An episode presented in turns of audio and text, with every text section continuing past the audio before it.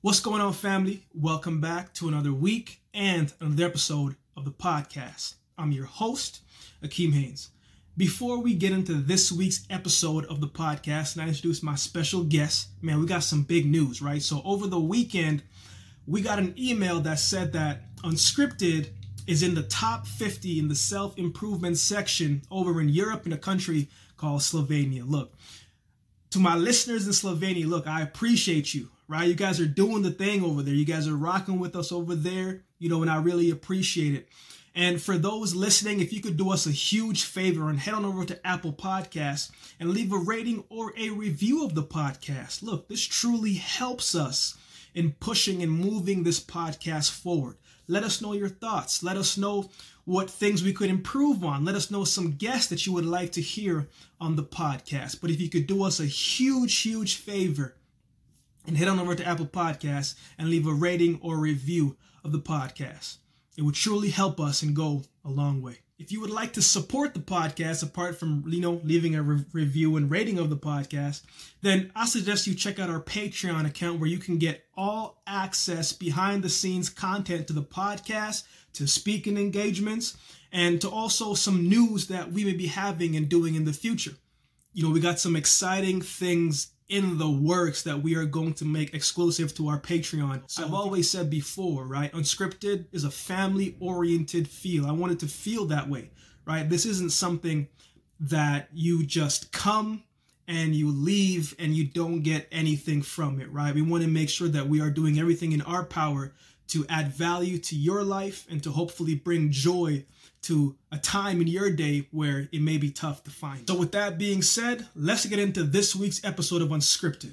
So my guest this week is Canadian wide receiver Nate Ajay. Originally from Toronto, he was an all-around athlete who played different sports but found his love for football stood above them all.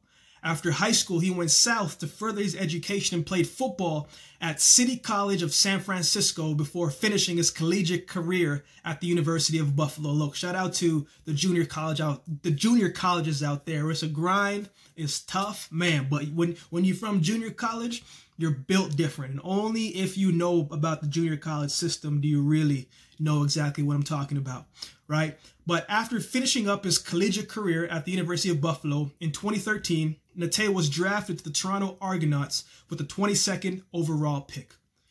Now a veteran in the Canadian Football League, Nate has found balance on the field and off the field. With the pandemic, he has focused on other ventures, including the very popular podcast that he started called All Ball, where he gets to put his journalistic passion on display, where he touches base with guests from the CFL, the NFL, and from all walks of life.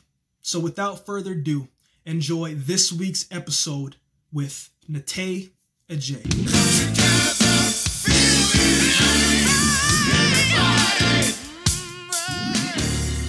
What's going on, bro? You can hear me? What's going on, man? Nothing much, man. Man, I like the setup you got going on back there, bro. I appreciate it. There's a few things from the football career. Man, is that something you always do? You always collect a little something from each game, each team, each year? You know what? It's not intentional, but you know, the last 3-4 years. At the end of the year, I always make sure I get something just because you know how sports is. You just never know, you know, what's going to happen, whether you're going to be on that team next year. You know, things change year to year, right? So I always make sure you get something, you know, the last 3-4 years to remember the year by, yeah.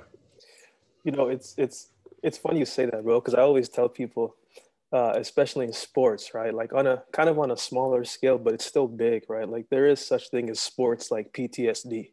You know what I'm saying? Because you be coming in some days, you're like, man, I may get traded. I know for me in track, I'm like, man, I may get hurt. I may lose my contract. I'm like, man, I shouldn't be distressed about being successful.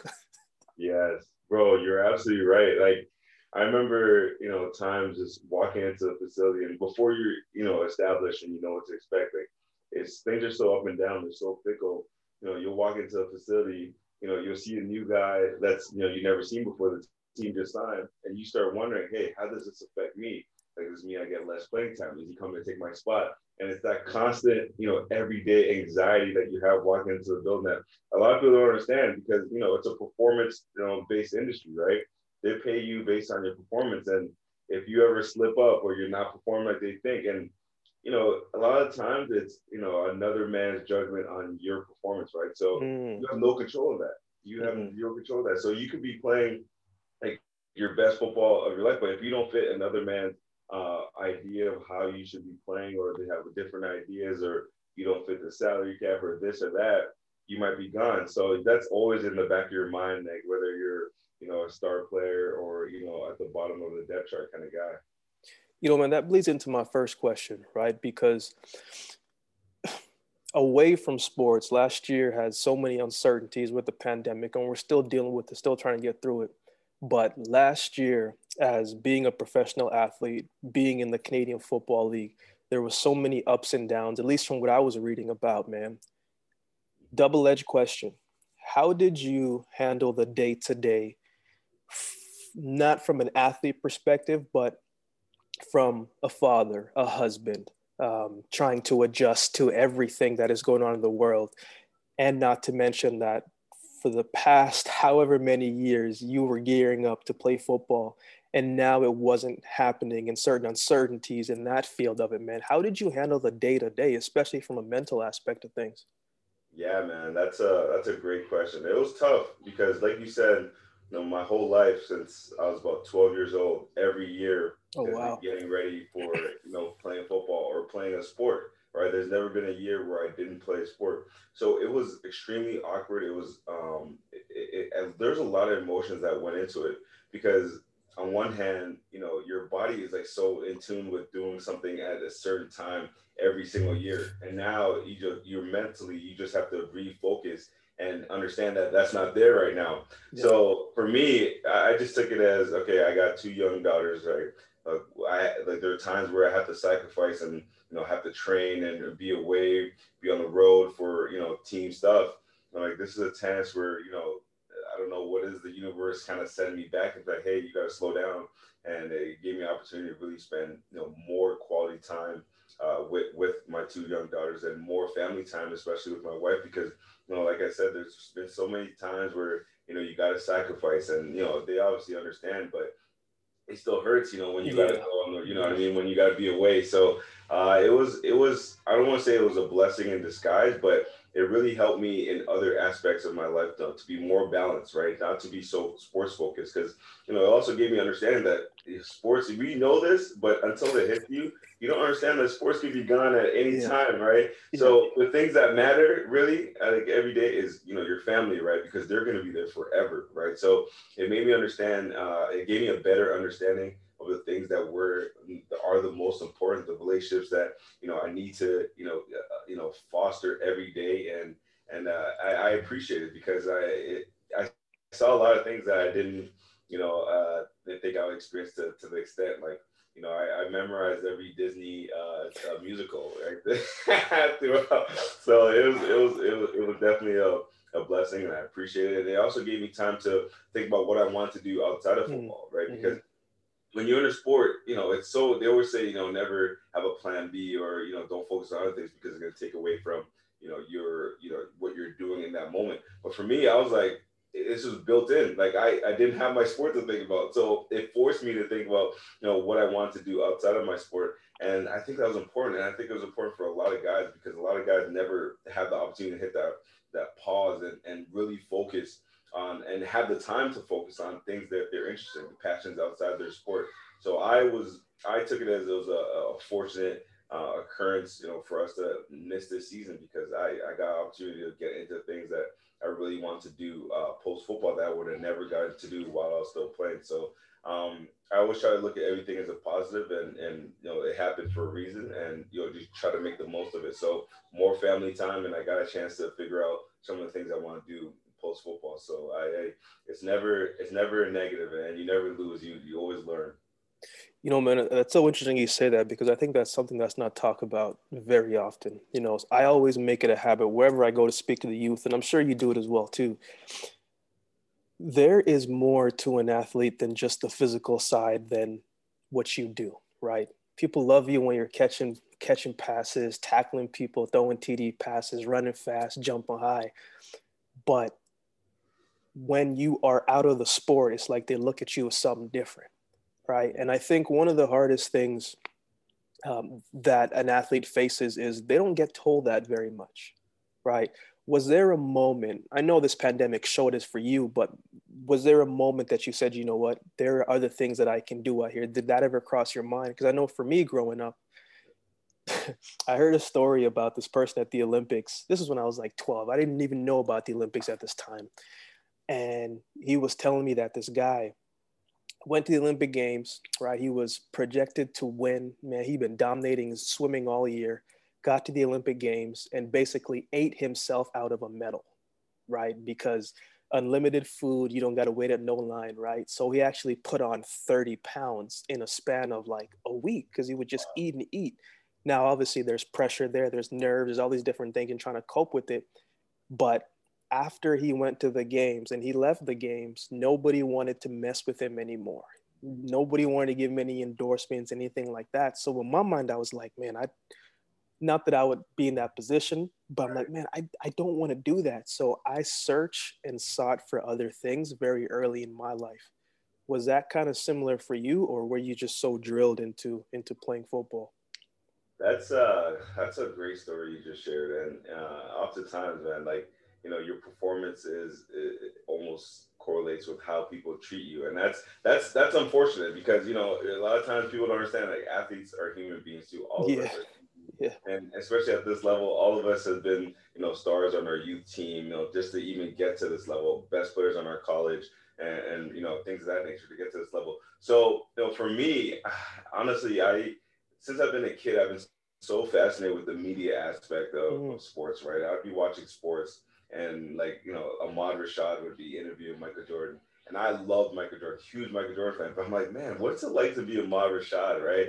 Like, you know, obviously, like, you don't have the pressure of being Michael Jordan, but you're around the sport, you're working, and, you know, you're having fun. Because I was watching a lot of his Inside the NBA stuff, and he's like, you know, playing basketball, and he's just having, doing what he normally do, but getting paid for it, right? Just fun. Right. So for me, that was kind of what I was interested in early. But obviously, I was, you know, obviously good enough at my sport to continue. But I've always had that love for the media side of things. And always, you know, even Cabbie on the street, right? I've watched him and then I figured out, man, how could I be like Cabbie? And most guys are like, how could I be like an athlete? But I'm thinking, how could I be like Cabbie or Ahmad Rashad? So that was kind of my angle. And I've always had that love and interest in it. So like you said, for this pandemic, I was able to, you know, see some of the stuff that you've been doing with the podcast, and gave me inspiration. Like, hey, there's no time better than now, you know, to start a podcast and, you know, do some of the stuff I like to do, like talk to my friends, you know, figure out their stories, have fun, you know, laugh. So that was that's something that I've thought about, and you know, thankfully for the pandemic that I've been able to start and put my foot down and, you know, through my podcast, been able to do some work with Sportsnet with their NFL coverage. So that's something that I'm definitely thankful for, and you know, don't take for granted for sure. Well, let's get into your career, man, because me being out west, right? I always hear about out east, right? I always, like, I remember I played football and ran track, and in high school, I would always hear about, man, so-and-so was doing this. They just ran for 300 yards. I said, what? No, watch this, right? So it's the competitive nature, which I think that's another thing that Canada can be better at as a whole. But what was it like for you, man? Because I'm sure you were probably a triple sport athlete yourself. You know, you could probably hoop a little bit. You're playing some football, running some track. But I want to talk about the recruiting process, because I don't think people understand how tough it is to get recruited up north when you're trying to go down south, right? All we see is the NFL, right? We're watching the CFL, but I think every football player growing up, you want to go to the NFL. But what was that high school journey like for you, man? And what was the recruiting process? Because before you went to Buffalo, you went to San Fran. Yeah. Walk me through a little bit about that process, man. Yeah, man, like you said, man, like as a kid in Canada, you know, you're aware of the CFL, but, you know, if you were like a competitive guy like we all are, you know, you want to play at the highest level, right? So we're mm-hmm. watching the NFL and figuring out how to get to that level. And you're seeing NFL players. I remember when I was young, I'm watching NFL players and then I'm thinking about, okay, where do they go to college? Okay, they're going to all these, you know, USC, Florida, you know, Texas, all these schools, right? And then you start thinking, how do I get there? Yeah. And, you know, you start doing that whole thing. And luckily for me, I had a good friend of mine who is a scout for the Miami Dolphins now, right? He was really into, you know, recruiting and you know, how to pulse on like how that world works. So he was like, hey man, like, you know, for you to get qualified for these schools, you got to do your SAT, you got to register with the clearinghouse. Like he like really was on it, right? And walked me through that whole process. So honestly, that's how it started. So you got, you know, a clearinghouse and SATs, but you still need the recruits to come up here. So like, how do you get recruits to come up to Canada? Like, you know, they don't trust the Canadian game that much. It's getting better now, but back when I was coming up 08, 09, mm-hmm. there wasn't a lot of scouts coming up to Canada to watch games, right? So we had to make a highlight tape of all my best plays. So we literally made a highlight tape of all my best plays in high school, and I played some ref football in the summertime too, right? So made a whole recruiting bio and all that thing and sent it to every school. You gotta sell yourself. Yeah, like I had to, like a salesman. So we sent it to every school, heard back from a few schools, started getting more letters. But the main thing they kept saying was like, you know, the level of competition, like we don't really trust it, right? We have guys from, you know, California. We know we recruit there all the time. We know that level of competition. Yeah, you're running by people in high school, but what are those guys that you're playing going to colleges? Probably not, right? So that was the big thing for me. So that's why I had to go to junior college. So we figured out that NCAA schools weren't really recruiting, and it was too late for me to go to prep school because that's another level, another route I could have gone before if I had started the process earlier, like 12th grade, go to prep school, and then play United States and then get recruited like that. That's probably the easiest path for kids, but it involved like moving away from home, right? So for me, I was past that, you know, already in 12th grade trying to do all this. The next best thing was if recruits aren't coming out here, you know, try to get down there. So junior college was the next best step, you know, 2-year junior college and have, you know, get recruited to go to a 4-year, you know, bigger school, right? So did the same process, sent my tape out to all junior colleges, and, you know, this time there was more love. They didn't care too much about the playing I was dealing with up here. So got more love, got recruited by San Francisco City College, one of the best, you know, honestly, one of the best city junior college that you could go to because they are very successful, national championships galore. Our head coach was like, you know, Nick Saban in Alabama, right? Mm-hmm. So you get there and, you know, you can already tell this is a different environment. They ran it like a Division I program. You got Division I coaches coming to practice almost every day. I remember, like, you know, Nick Saban was there, you know, all the top D1 schools were there. So, you know, you already felt it was a great environment.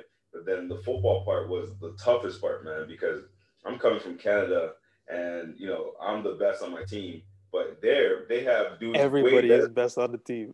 Everybody's the best on the team, right? And these dudes are on another level because they're used to playing higher competition in high school, and they're just taking it more serious on a different level. So there's an adjustment period that you have to go through, man. And it took me almost like 6 months to catch up, right? Because, you know, I'm seeing all these guys. I'm like, man, my moves aren't working the same way they were working down here, right? You know, my speed isn't translating the same way it was translating down there, right? I got to figure out different ways to get open now. I got to figure out ways to change speeds. And it just took me, you know, a little bit to catch up. So 6 months, literally, to catch up the whole season. But my second year, you know, I had to, like, dig deep, put that work in, understand what I need to do. And there was a lot of dog days where you're like, man, like, I'm probably not built for this, man. Let me just go back to Canada and go to the CIS and, you know, dominate up there and life will be good. But nah, it's like something was like, nah, man, you came down here for a reason. You came too far to go to just come this far. Stick it out. The next year, a lot better year for me because, you know, I was able to adjust, understand what I was doing, earn a starting spot, and then started getting recruited from there. Then was getting like good looks from like University of Hawaii. Even took a visit down there, San Diego State. Almost committed there. Then Buffalo came through. So that's kind of my recruiting experience, man. Hope I didn't take too much time. No, man, I love it, bro. And I actually want to break it down a little bit more, man, because, well, first and foremost, man, shout out to junior colleges, bro. It is tough. It is tough. Man, it's you know, it's one of those positions, right? Because I went to Barton Community College. Obviously, you don't go to junior college necessarily by choice. Yes. No one's there because they want to be there. Tell you that right now. You know, I've been very fortunate to be able to have some of the youth, you know, trust me in the sense of mentorship. And some of them are in junior college right now. And I remember telling them, I said, look, you go to junior college to get out of junior college. You don't go to junior college to play around. Mm-hmm. For you, you said, man, some of my moves ain't working, man. But, you know, I'm not breaking away from the competition like how I used to break off. And it took you 6 months to kind of adjust to that system. What were you doing in that 6 months, man? Were you studying more plays? Were you doing extra work? What were you doing, I guess, to even the playing field for you? Dude, it was tough, man, because, you know, the practice was tough on itself because they didn't have any, like, NCAA regulations where, you know, you have a certain time, 40 hours that you can be in the facility or practicing. So, like, we were practicing so hard, and every day was like a game day. That's how they did it, man. It was dog eat dog.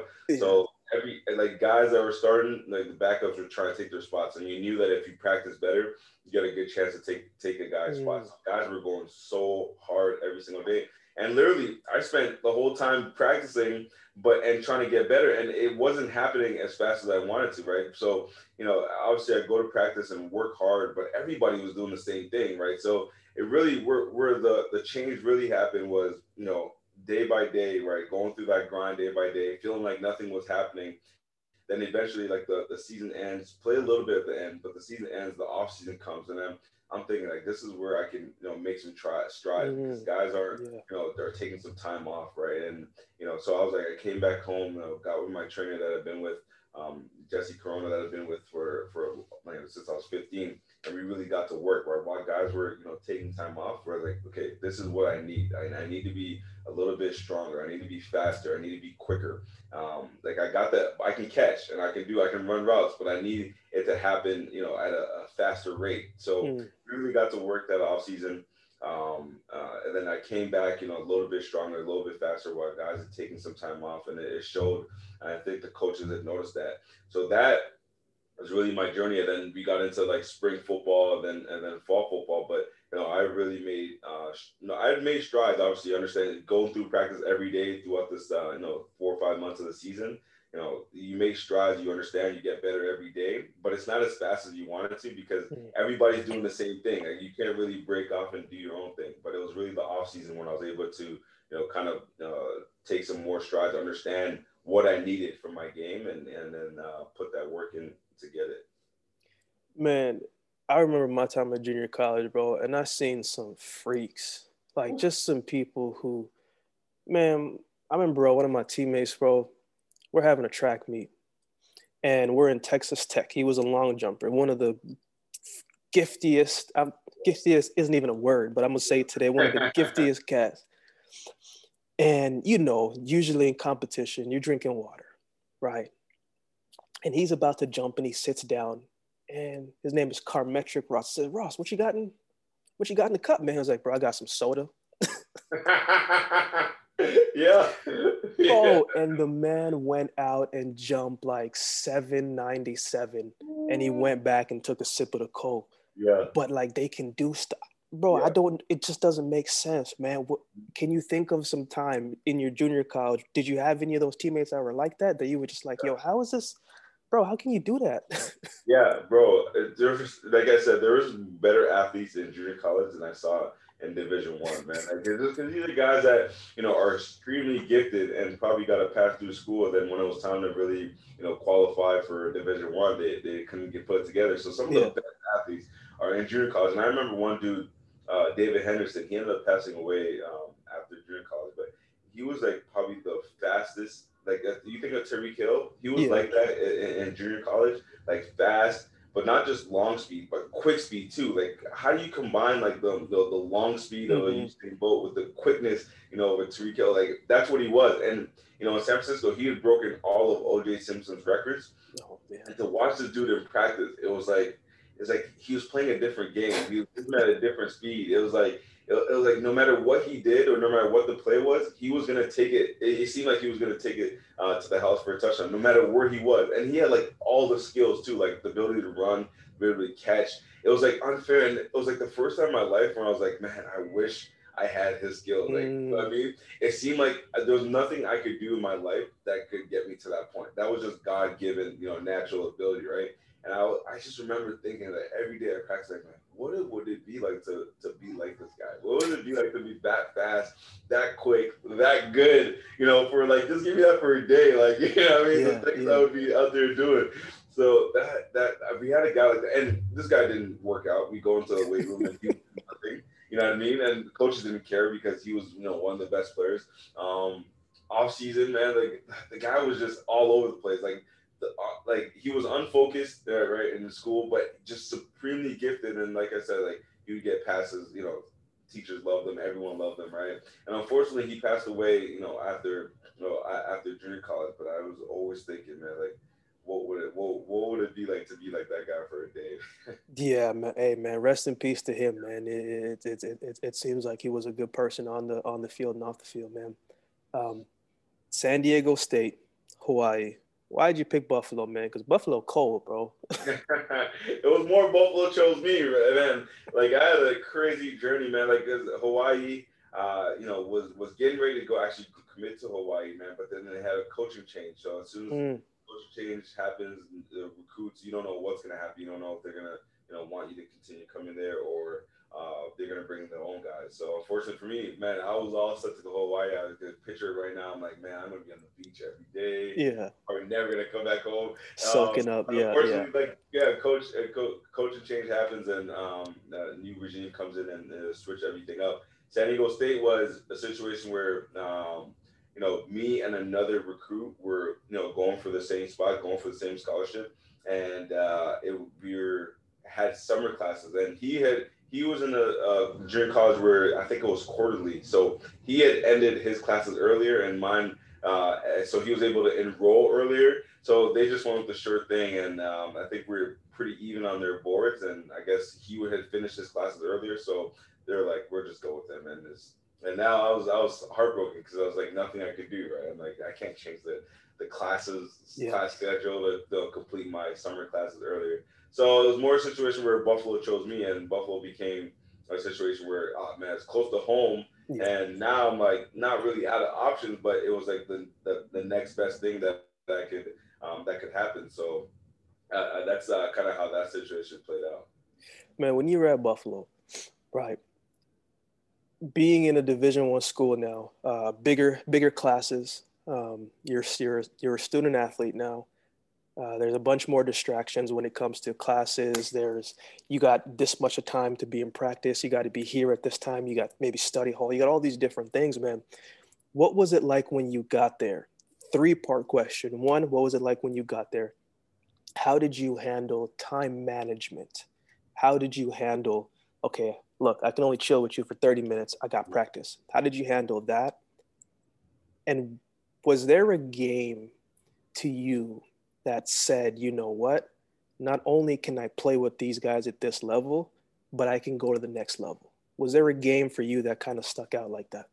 Okay, so the first part, what was like when I first got to Buffalo, man? It was like when, you know, we're at JUCO, it was like almost going to heaven, man, because JUCO was hell, man. JUCO was tough. Everything was JUCO, like the facilities weren't great, the equipment wasn't great, the food wasn't great, man.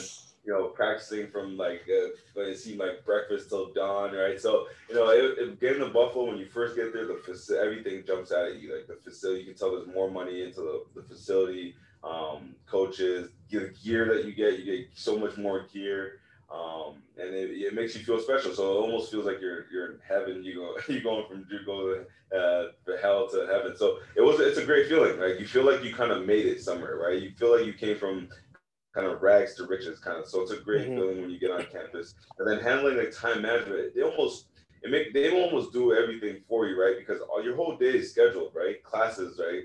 Meetings, and then study hall. Then, you know, you got to get to bed because you got workouts in the morning. So everything is kind of done for you. And if you don't fall in line, it's going to be really easy to, you know, get out of whack. So they kind of handle all that for you, which is nice because, you know, at that age, you don't want to be at that age, you're not really thinking about time management as much. So it's nice that they do it for you, because it really sets you up for success later in life, because you understand, right? You have to really, you know, chart down everything you need to do to get things done. So I was really appreciative of their approach, and I didn't realize it then. I'm like, man, we got another thing. Oh man, then I got class, now I got meetings. So I was like, I really appreciated when I got to the professional level, because there's less to do when you get to the professional, because all you have to do is play football and go to practice. But then, you have life stuff now. So that really, write down and really manage your time was easier going through the college experience. And then, was there a game that, I had that I thought, I had that game when I was in junior college, when it was a championship game in junior college. And, there was recruits on the other side that was going to Alabama, Tennessee, all these D1 schools. I knew, so it was high level competition. Now, there's a lot of guys on my team that were going to big schools like Oregon, UCLA, USC too, right? So, it was a really big matchup, and I ended up being the MVP of that game, leading both sides and catches and yards. And I was like, man, that's what made me feel like I could make it and be a professional, because it was a high level competition, high level coaching, a lot at stake, and I was able to rise up in that situation. So after that, I had the utmost confidence. I'm like, man, these are great athletes. All these athletes are going to bigger schools than I'm going to. I can play with them. I can break them off, and I knew that from then I could make it professionally. It's always good to hear that, bro, because there's always the correlation between each sport. I think every sport, every person has that moment, regardless, even if you're an athlete or not. You always have a moment where you believe that you belong there, and something happens and it confirms it, and you're like, you know what? Yeah. Man, 2013 draft day, right? If I remember correctly, 2013, you were drafted, what, 22nd overall, right? Yeah, great. To Toronto. Yeah. I think that's special, bro, because that's home, right? That's home, playing in front of the whole crowd. Hey, all your partners from school can come and watch. They can come to the game. They're probably hitting you up like, hey, bro, you can slide me a couple tickets on the, all these different things. Mom's there, pops there, family's there, man. What was that moment like? Where were you? Were you wearing a 3-piece suit? What were you doing in that moment, man? What was draft day like for you? And what was it like to get your name called, bro? Man, it was like you said, it was special. I remember that day like it was yesterday, because you know that in one moment your life is gonna change. The city you're gonna live in is about to be changed. The people you hang out with is gonna be different. You don't know, right? It's all up in the area. You can go to any city. You could end up in BC, or you can be in Montreal, or you can be Saskatchewan. You don't know where you're about to go, where your career is gonna start. So that's all from there. So the whole day is anxiety filled, right? Because you're on one hand, you're going to be drafted, so you're happy.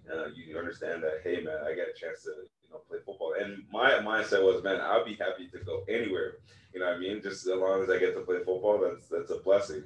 I had no idea Toronto was going to draft me, because throughout the whole draft process, I had talked to every single team in the CFL except for Toronto, and I had no idea. And the funny thing is, my best friend that I told you was helping me with recruiting growing up, he got a job as a scout with the Argonauts, and so he was on the staff at that time. And well, he didn't tell me nothing. Obviously he's good at his job. He's with the Miami Dolphins now, but he didn't tell me anything. I had no idea what was going to happen. But I that day, that the draft was early, I think. Earlier in the day, and I had a draft party with my family and all my friends at the gym that I trained at Target Training. So it was a very surreal day. Early, watching the draft on TSN. It was I think it was 11 or 12 in the afternoon, man. I don't know why they did it at that time, but yeah, it was 11 or 12. So we're watching the draft. Me, my trainer, we're at the gym and watching it, and they called my name. And I was like, one receiver gets taken. I'm like, man, I think I'm better than him. But okay, whatever. I'm about to go next. And I'm seeing all the teams picking, and they're all talking. And I had no idea what was going on. I get the call from my boy, but that was helping me with recruiting. Like I told you, Eddie. He calls me. He's like, buddy, we just traded up. We're gonna draft you. Here's the GM, whatever. And I was like, I didn't hear anything anyone said after that. When I heard Toronto was drafting me, I was like, you could have said, I'm giving you $1 million. I would have never heard, bro, because I was just over the moon. I'm like, this is unbelievable. The team I grew up cheering for, the team I love, I get an opportunity to play for them and help them. It's like, you couldn't ask for anything more, right? So, and I knew everybody. I knew a lot of guys on the team already. Like, it's a stay in my home city. Like you said, my parents did come to the game. It was the best situation you could ever ask for, honestly. You know, man, it's so good to hear stories like that, because it's like, one, man, that's your boy calling you and saying, look, man, this is what's going to be. So it's a familiar voice. Your rookie year, man, and I want to work backwards. I want to talk mental, then physical.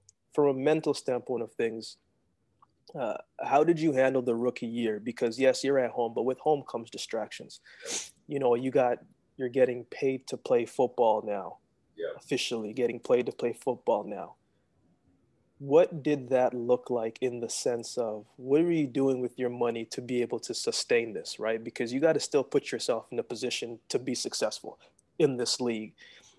Now you're a professional. It's a big difference between being a high school athlete, a collegiate athlete, but being a professional. The game may be the same, but I think the external things come into play that adds the two together, man. What was that rookie year like from a mental side of things, getting your mind right every day, learning this new playbook? And then what was it like physically playing your rookie year? Was there some guidance there? Was somebody that helped you, or were everybody else just like, man, you're not about to take my spot, man. You got to learn it on your own, because there is some of that. Yeah, there is a lot of that. In every sport, in every field, every profession. Walk me a little bit through that rookie year for you, man.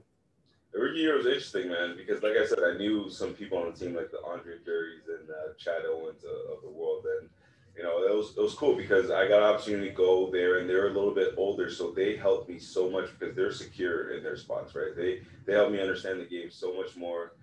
Even if Jason Barnes, Matt Barnes' brother, was on our team, and, you know, he was tremendous help for me. And they had just a veteran receiving corps. So I walked into a great situation where, you know, guys were, you know, not helping me because they thought I was going to take their job. It was the opposite. They were so confident in what they were doing, and they kind of had a great culture where, you know, man, as we're only as good as our weakest link. So they were trying to build me up. Yeah. Work with me, and it really helped because, you know, at the start I wasn't playing a lot. I wasn't playing a lot at all, so I was adjusting to, you know, life at home. All the girls from high school were hitting me up, so dealing with that, it was extremely interesting, a lot of distraction, but I never let that affect, you know, my play on the field, because that's the only thing that I cared about. The only thing I cared about was being great at football, and that was extremely important to me. And I had great help. I had great mentors and shadows. And, you know, when I got my opportunity, I think my rookie year, Labor Day, man, like my first ever start, I was able to play well and earn some of the trust of my coaches because, you know, I was prepared for that, right? And I wouldn't have been able to do it if it wasn't for some of the veterans on the team, you know, kind of helping me. And I honestly didn't know I could play in the CFL until that's my first start ever. I don't even think my coaches knew I could play, right? Because the whole mood switched up after. Now my assistant coach, my assistant, the receivers coach, who ends up being my head coach later on, is like, hey man, let's stay after practice, let's do this and that, because he started to believe in me and my skills after what I had shown. So it was really cool experience my rookie year. I was fortunate to be able to, you know, address and, you know, be a part of every game, not necessarily starting and playing. It was a good experience for me, and, you know, I think about that with fond memories because it was just a whirlwind, man. You're in your city, like you said, you know, you got all your friends, my family, everybody asking for tickets, which is a blessing, right? I can't say that's a bad thing because, you know, they're not asking for tickets for everyone. yeah. That's a blessing. And I know, like, once you're done playing, no one's gonna be asking you for tickets anyway. So gonna be asking for nothing, right? So I took it as a blessing, and, you know, to be able to help. You know, there's something about, man, helping the city that you love, you know, in a professional setting is so. There's nothing can replace that, man. So I was really excited to be able to do that and experience, you know, CFL football for the first time. From Toronto, you came out west, man. You came to the real cold in Canada. You went to Edmonton. You know, man, but before we talk about the sports side, man, what year did you have your daughter in? 2016. My first daughter was 2016. Ma'am, how hard was it? Because I think people from the outside looking in, they see the sport, right? They see, wow, this person is so lucky to be able to be here, and is so all these different things. But like everything else, is a full-time job. And I think one of the hardest things that an athlete has to sacrifice, or any person sacrifice, is time. You're putting time into something in order to get the financial gain to get back that time. Man, what was it like, man, knowing that you're here out west, you're doing your job, but when you're doing your job and your family's out east, it can kind of feel like, man, is this really worth it? You know what I'm saying? Because you're missing first steps, you're missing the teeth, you're missing certain things. What was it like, man, knowing that you had to sacrifice this to get something else, but this was still here, man? Walk me through that, some of those sacrifices and some of those nights where you're just like, man, I'm sore, I'm tired, I want a home-cooked meal, I just want to be with the family, man. What in those moments, what did you do to help find that joy, even though you couldn't be with them?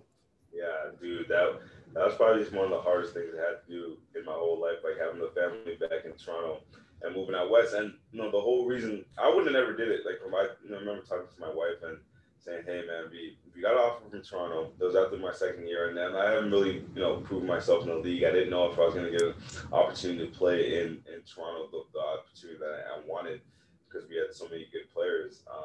And then Edmonton, like I said, my old assistant coach was now the head coach in Edmonton. And I said that he believed in me, right? So, you know, I talked to him a little bit, and he said, hey, man, you'll get an opportunity here.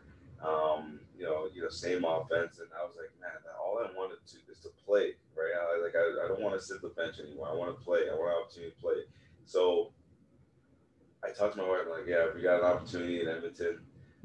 This was before my daughter was born, but we were pregnant at the time, and she was like, go for it, man. This is like your dream, to play professional football. Wow. Go for it. So I was on the fence about it. I was like, I don't want to leave. Like, I'm about to have a daughter. Like, I don't want to leave. Like, I want to be here for every little thing. But she was, you know, really, you know, the one that pushed me towards it. She knew it was the best thing. Like, my dream was for professional football. You know, she knew it was the best thing for my career, so she pushed me towards it. And I would have never did it if it wasn't for her. So I get to Edmonton, man, and I had a lot of friends on the team. Like it was weird, because a lot of like 4 or 5 guys I played youth football with were on the Edmonton team. So it felt like family, and it was really important. Like, one of my best friends in the world, Blair Smith, lives in Edmonton, so it felt like home away from home. And I feel like if it wasn't for him and a few other guys on the team, I probably would have went back home, man, because it's tough. There are nights where, like, I'm thinking, like, we're FaceTiming, and my, you know, daughter is, you know, saying a few words, and, you know, and I'm missing that, and I'm like, I just like, man, I just want to go home. Like, what is it, right? But, you know, the thing about football is, like, every day you gotta, you know, challenge yourself. You're challenged, and you gotta prove yourself. So on one hand, I'm missing home, but on the other hand, I know I got practice next day, and I got to perform and do it to my best of my ability, or I can't provide for the family, right? So it's a big balancing act, and, you know, it's, you know, I always tell people, man, you got to find,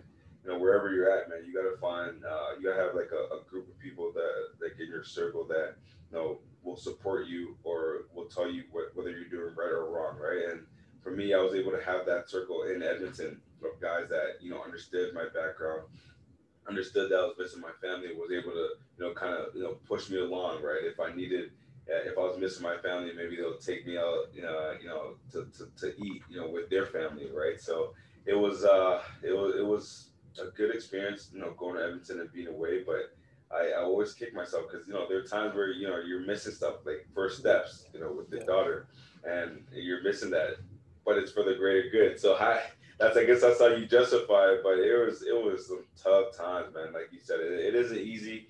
I wouldn't recommend it for anyone, but it was for the love of the game. It was for it was for the family. It was, so that's how I justify it. And man, it's tough, man. Thinking about that is tough, but it's good. Obviously, we had bye weeks, you know, so I was able to go home every now and then, and obviously the whole offseason I'll be home. But for those 6 months, It ain't easy, man. Because those 6 months are long. It's long, man. It obviously paid off, man, because, you know, I remember clicking on some games and I saw you breaking some long runs. I saw that, you know, they're throwing you the ball a lot more, man. Obviously, apart from playing time, what else changed in Edmonton? Because I got the sense of it from the outside looking in, man, that you were starting to have fun again. Yeah, man, that's a good observation. Yeah. Like, no one, when you play a sport, you want to play, right? So when I was in Toronto, I wasn't playing as much as I wanted to. And going to Edmonton, obviously had to earn playing time by my play. But I learned a lot. You know, I learned I grew up a lot when I got to Edmonton because I knew that, you know, the team that drafts you, they're going to invest a lot in you. They're going to, you know, make sure that you do well. But I was going to Edmonton. It was a new team. They didn't.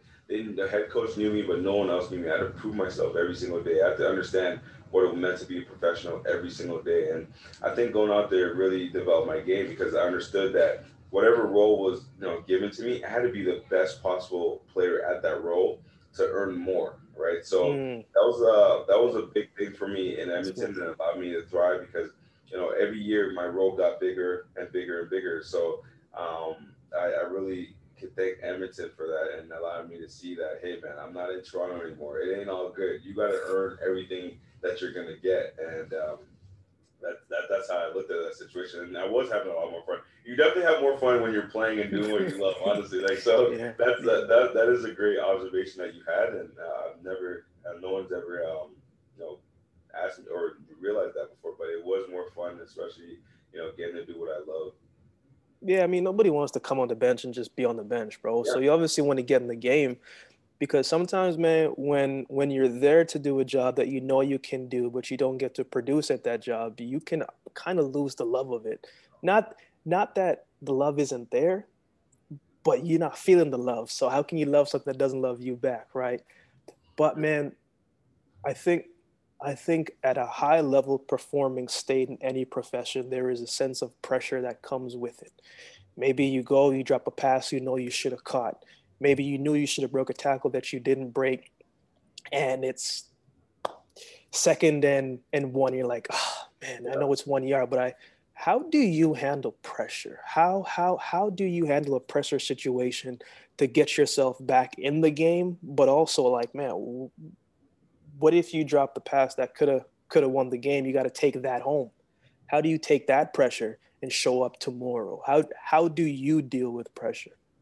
Man, pressure is interesting because, you know, I look at pressure and I'm like, the only reason you're feeling pressure right now is because you care, right? So I look at that and I think about the times where I had the most pressure or the crowd has been the loudest and you need to perform. It almost wakes you up and makes you lock in that much more because the stakes are so high, right? And it just goes back to practice, though, because if you practice a lot, you know, and putting yourself in pressure situations, because there's times I remember even being a kid telling myself, man, this is the last drive of the game and you need, you know what I mean? And just putting yourself in as many pressure situations as possible. Then when the pressure situation actually shows up, you're okay, right? Because you've been through it so many times. And I always do that. I mean, I'm harder on myself than anyone else could ever be on me. So, you know, I put myself under pressure all the time. Even in practice, man, I get nervous for practice because like people don't care, but I care, right? I want to be great.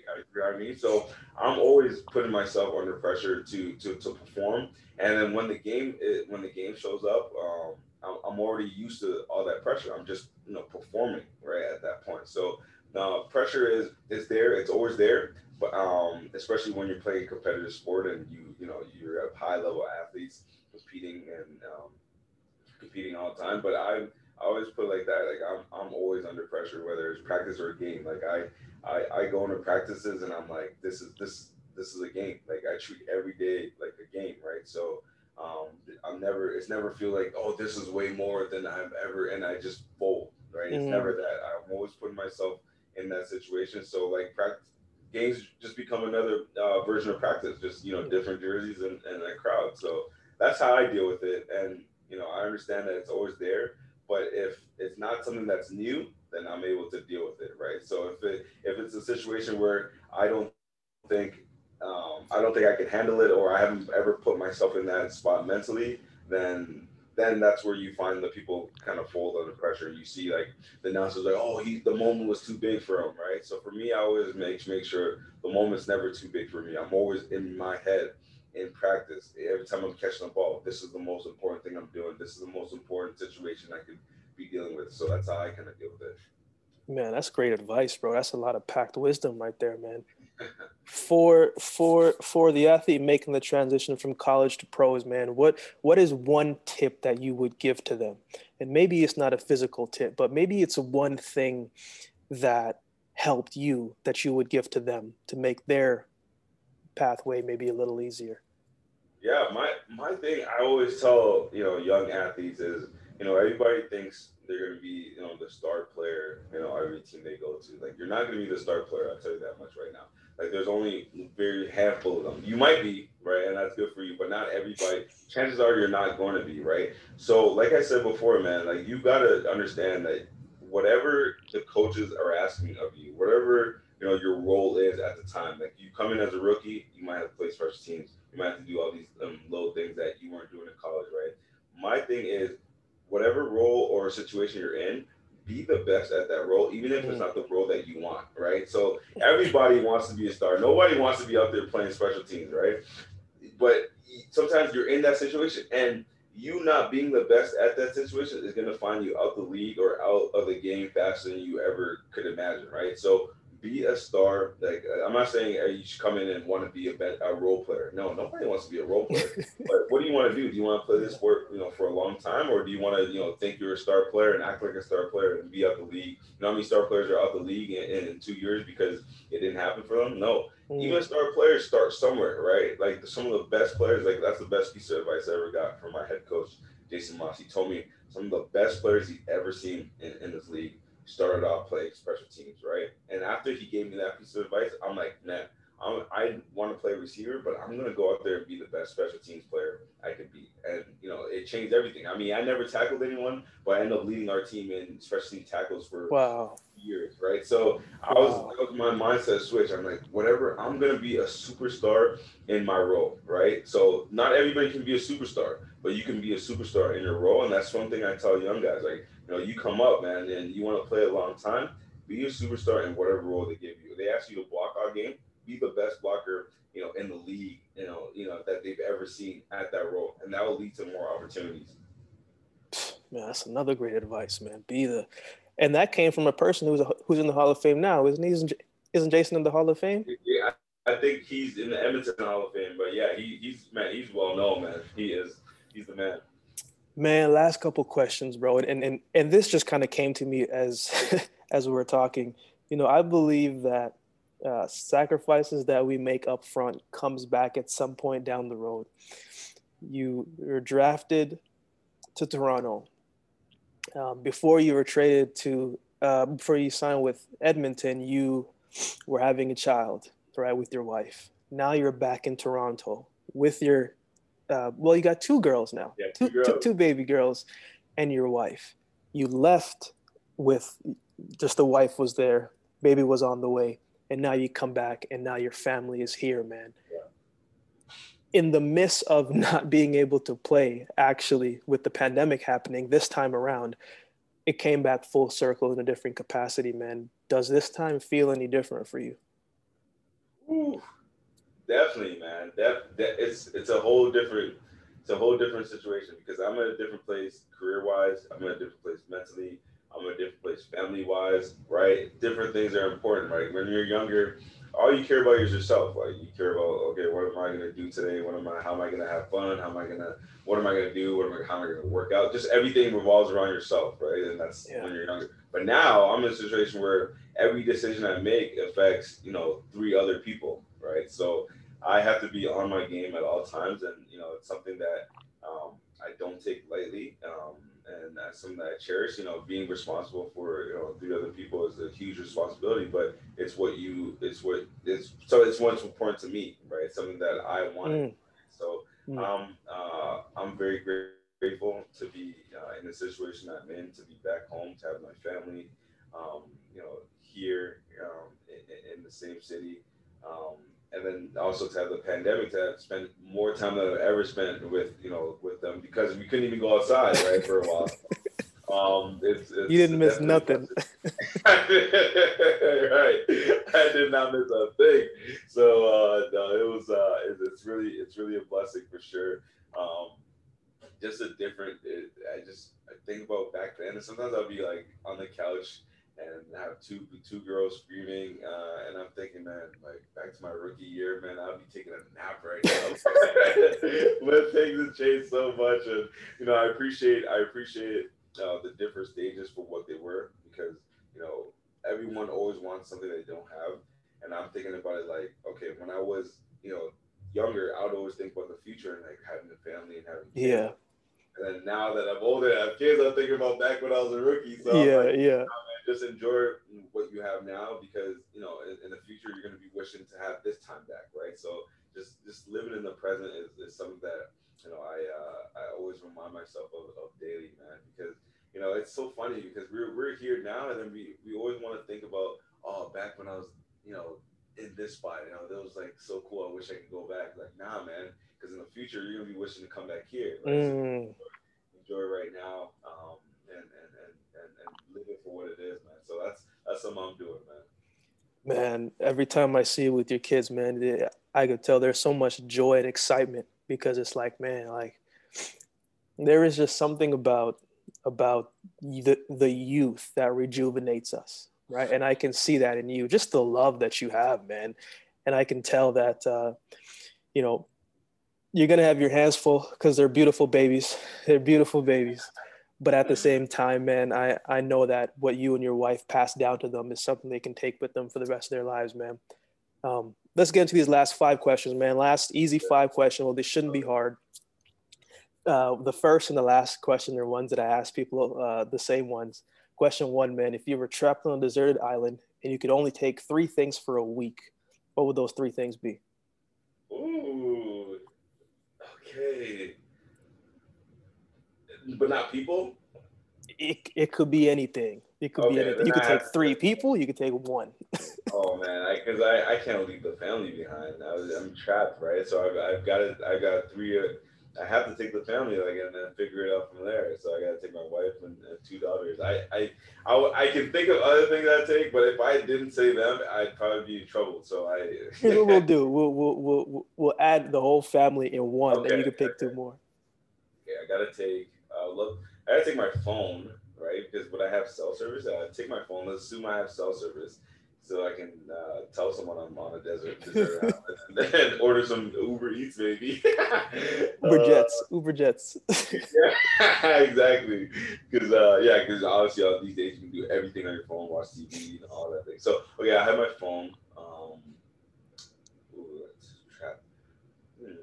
I guess I can read books on my phone too, right? So I don't read books. Okay.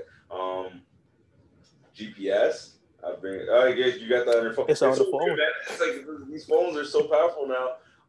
Okay. I bring a football, so I can throw around my football. So phone, football, and dude, that's a great question. Oh man. Okay, well, before I answer my last one, what would you bring? Man, I would bring like a sword, like a machete or a sword, so I can go, because I gotta eat, you know what I'm saying? So I gotta go and I gotta chop and I gotta cut. And I would bring like a massive tent, because I don't want to sleep on the snakes and stuff out there, bro. But and then I would bring fire, bro, like a lighter or something. Oh my God! Yeah. Because even though there's water there, bro, you can't just trust any water. You know what I'm saying? So I got to be able to boil it, And I know I can always make soup, you know. So that's what I would bring.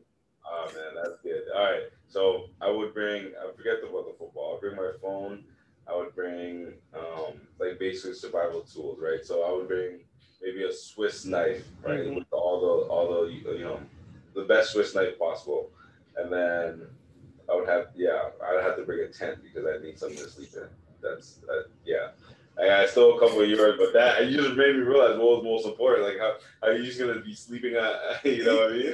On the sand or what? Question two, man. Do you have a pregame ritual, a game ritual, a post-game ritual? What's one of your rituals? Dude, my ritual is really just throughout the week, right? I do the same thing throughout the week because, you know, it makes me feel good going to the game that I was able to complete everything I wanted to complete. So basically, before practice, you know, we would have work before even meetings. First thing in the morning, I get to the facility, work out, and then we have all the things for the team, right? We have meetings, then practice. Then post practice, I'll do some stretches, and if I couldn't get to anything to work out, finish that out. Then go home, do all the recovery stuff, and go home, watch the film of the practice, take notes, right, and then come back the next day and do it all over. So I do that every single day leading up to the game, and by game time I know how I look in practice, how I feel because I've done all my workouts, I'm in recovery, and I'm ready to go. So it's more of a whole week ritual. And if I miss something, I make sure not to miss anything because I kind of be like, man, like I don't feel, It's just you don't feel the best. So it's almost like a weekly ritual that I accomplish, and it makes me feel great going into the game. Man, I hope my young athletes listening to this, man. I hope you just heard what the man said. Yeah, when you do something one day, man, it's not like okay, yeah. You're going to put your right sock before your left, and that's going to make you play good. Nah, it's about what you do throughout the week. Question three, man. You're having one of your annual dinners, right? And you can invite 4 people to your dinner, past or present. Who are you sending the invite to? You got 4. Okay, definitely have to have Michael Jordan because one of the greatest athletes of all time. And he's probably bringing a good side with him too. Yeah, exactly. Martin Luther King, Malcolm X. I think that'd be unbelievable, especially as we're reaching into Black History Month. And then obviously, best athlete and best social activist, both of them. And one more person. How about Oprah Winfrey? How about Oprah Winfrey? Someone that's not in the sports realm but can give perspective. I think that will be a good table because you can learn a lot from all of them. That'd be an interesting conversation, man. Yeah. We get to the past, present, and a little bit about history. Question 4, man. Growing up, who did you look up to? Did you have a hero? Did you have someone who you looked up to that said, you know what, I want to do that, or I like the way how he goes about himself? Who was someone that you looked up to? You know what? And I didn't realize it until later. It was really my dad, because the way he went about his business, man, he was. Everything we did, man, like we'd be going to the doctor's appointment 10 minutes early, going to the airport, man, 3 hours early, you know what I mean? Always punctual for everything. He always, the way he'd always tell me to treat, the way I saw him treating people, like you treat, the owner of a company the same way you treat the person cleaning the company, right? The janitor. So I always saw him, treating everybody with the utmost respect. And I didn't realize it until, I was later. I'm like, man, this guy, I really had it figured out. And he always told me, man, you got to respect every single person on this earth, man, no matter what they do, no matter what they look like, no matter what, right? So I really looked up to my dad, man, because, I always tell him, man, you were right about so much stuff. I just didn't want to listen to you, right? At a younger age. So I really looked up to my dad. Obviously Michael Jordan was a big one, to look up to. And then in the NFL, there's, a bunch of guys. I love Deion Sanders. I love the swagger that he played with. I love the fact that, he could play one day, he could be playing basketball. The next day he'll be playing baseball. And it seemed like he could do anything, in both those spaces. So those are some people I looked up to, growing up. And obviously Ahmad Rashad, man, just a media man that he was. So yeah, that was it for me. Last question, man. Father, husband, son, parent. athlete, entrepreneur, podcast host, all of these different things, man. Everything that you have overcome in the past, everything that you willed yourself to do, to accomplish, man. What is, if there was one word to describe you, what would that one word be and why? One word, that's great, man. Just, I think I would do, I would choose happy, because I know, honestly, like, since I've been a kid, all my teachers, everywhere I go, man, they always, I remember going back to my school and be like, man, you were always laughing, you were always smiling. And even some of my old coaches, like, man, I love, you know, the positive attitude that you always have. So I guess I would say happy, because no matter what the situation is, man, like, for some reason, like, I always find the best out of it, right? So there have been times where, you know, things haven't been the greatest, but in my head, I didn't know they weren't. I didn't tell myself all the things I didn't have. I always, you know, was able to tell myself all the things I do have, all the things I am blessed to have. And I've always never been one to compare myself to anyone else, right? So I think that's what happens, or at least a lot of, you know, dissatisfaction or unhappiness with a lot of people is like, they're like, oh man, like, me and this guy are the same age, like, well, why is he doing more than me, or why does he have this and I don't have that? I mean, I don't care. I mean, I'm just me, right? So I think for me, I've been blessed with the ability to just see the bright side of, you know, every situation I'm in. You know, I mean, so there has a conversation with my wife where, you know, she's, you know, things are supposed to be done in the house, or, you know, kids are freaking out. I'm like, wait, I was like, it's all good. Like, she's like, why are you so calm? It's like, we got to do this, we got to do this, we got to do this, and go. Right? She's almost the, not the opposite of me, but she's more on the ball with everything that we have to do. And I'm just, you know, just here thinking everything's all good. And that can get me in trouble sometimes, you know, thinking everything's all good, and, you know, the sense of urgency isn't there, and next thing you know, kids are late for gas. So yeah, no, that's one way I would describe myself, is just happy, man, because I always try to see the bright side of everything. That's 100% true, bro, because, man, I remember, and this is something that I definitely wanted to share, man. When I signed with the Tiger Cats, my short stint in the CFL, man, you were the first person to reach out on some positive stuff, right? You reached out, you said, man, whatever you need, bro, like, just let me know. And I always appreciate that, because I'm just like, man, bro, even when I was running track, nobody ever did that to me. You know what I'm saying? So I appreciated that. And even though I didn't know you, it showed me a lot about your character. And everything that you just described is exactly how you go about your life, man. It's in a world that is negative, it is very hard to be one of those people who choose to see the positive in it, man. So I appreciate that, bro. I appreciate you, man. And where can people keep in touch with you, man? Make sure you tell us about the podcast, bro, because, matter of fact, I'm going to tell the people about the podcast, man. The All Ball podcast, right? Yeah. I was listening to the pinball episode the other day. But before, I was listening to, because I always like to listen to podcasts if I'm working out, or if I'm, like, going for a walk, or, you know, flying and stuff like that. And so the first time I actually listened to your podcast was with, I want to say, Adarius Bowman. But that man is hilarious, bro. Hilarious. But where can people keep in touch with you, man? Where can they continue to follow your career, and definitely make sure you are listening to the All Ball podcast, man? Yeah, no, people can definitely find me on, obviously, all the socials, Nate Ajay 3 on IG. Just type in Nate Ajay on Twitter. I'm sure I'll pop up. But like you said, got the podcast going, man. I was, for this podcast, I really was inspired by you. And I don't know if I ever told you, but to see an athlete, step into this space where, you're using your voice and your platform to share your experiences.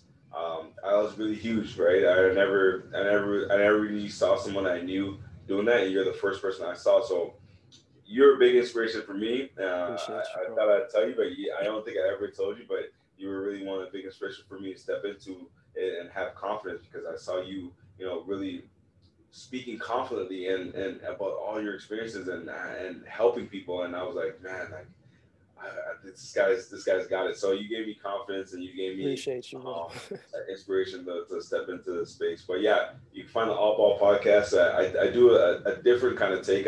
Like you said, I like to laugh, and I'm happy. So I get into that side with the athletes that I have on. talk about the lighter stuff about sports, kind of the funniest, if they ever had anything funny happen to them, or trash talking stories that didn't work out. I want to know all those things.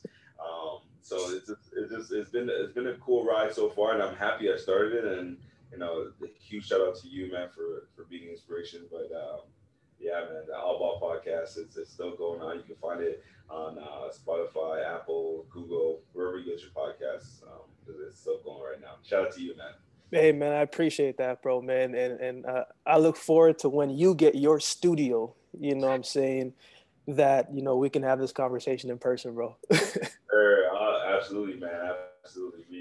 We definitely got to do it in person at some point. But, it is 2021 now, and, everything, it seems like how everybody's interacting nowadays, man. I just had a virtual birthday party this past weekend with one of my daughter's friends. So I'm like, man, this is unbelievable. And they sent over a package that, a little treasure hunt that we have in the house. It was unbelievable, what? Man. So, yeah, things are changing. Oh, man. I've never heard that before, bro. That's mad. That's crazy. It was fun. It was really fun and really creative way they did it. And I see that's probably how it's going to be in the future, man. It's crazy. That's interesting, bro. But, man, I don't want to take up more of your time, bro. I appreciate you again. Thanks for jumping on, bro. And if I can help with anything, bro, let's continue to stay in touch, bro. Absolutely, man. Thank you so much, man. Pleasure to be out with you, man. It's love, bro. Stay safe, man.